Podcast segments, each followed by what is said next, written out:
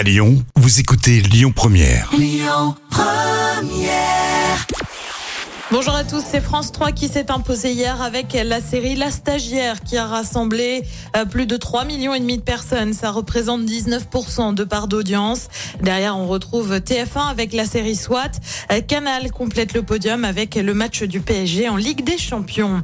Un journaliste en garde à vue, ça s'est passé hier. Ariane Lavrieux a été entendu et son domicile perquisitionné euh, suite à un numéro de complément d'enquête qui remonte à 2021. Le fameux numéro, c'était France-Égypte, révélation d'une opération secrète. Seulement voilà, la journaliste est soupçonnée d'avoir dévoilé des informations classées secret défense.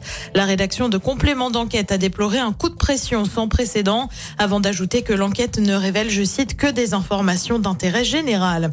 Allez, on passe à beaucoup plus léger avec le retour d'une émission culte. Vous avez reconnu, hein, c'est Il y a que la vérité qui compte avec Laurent Fontaine et Pascal Bataille. L'émission a été diffusée sur TF1 et consistait à retrouver des proches perdus de vue.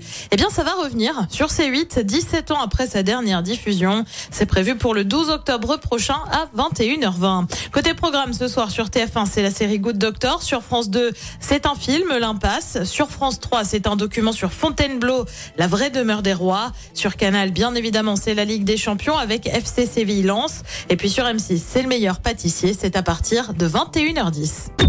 Écoutez votre radio Lyon Première en direct sur l'application Lyon Première, lyonpremière.fr et bien sûr à Lyon sur 90.2 FM et en DAB+.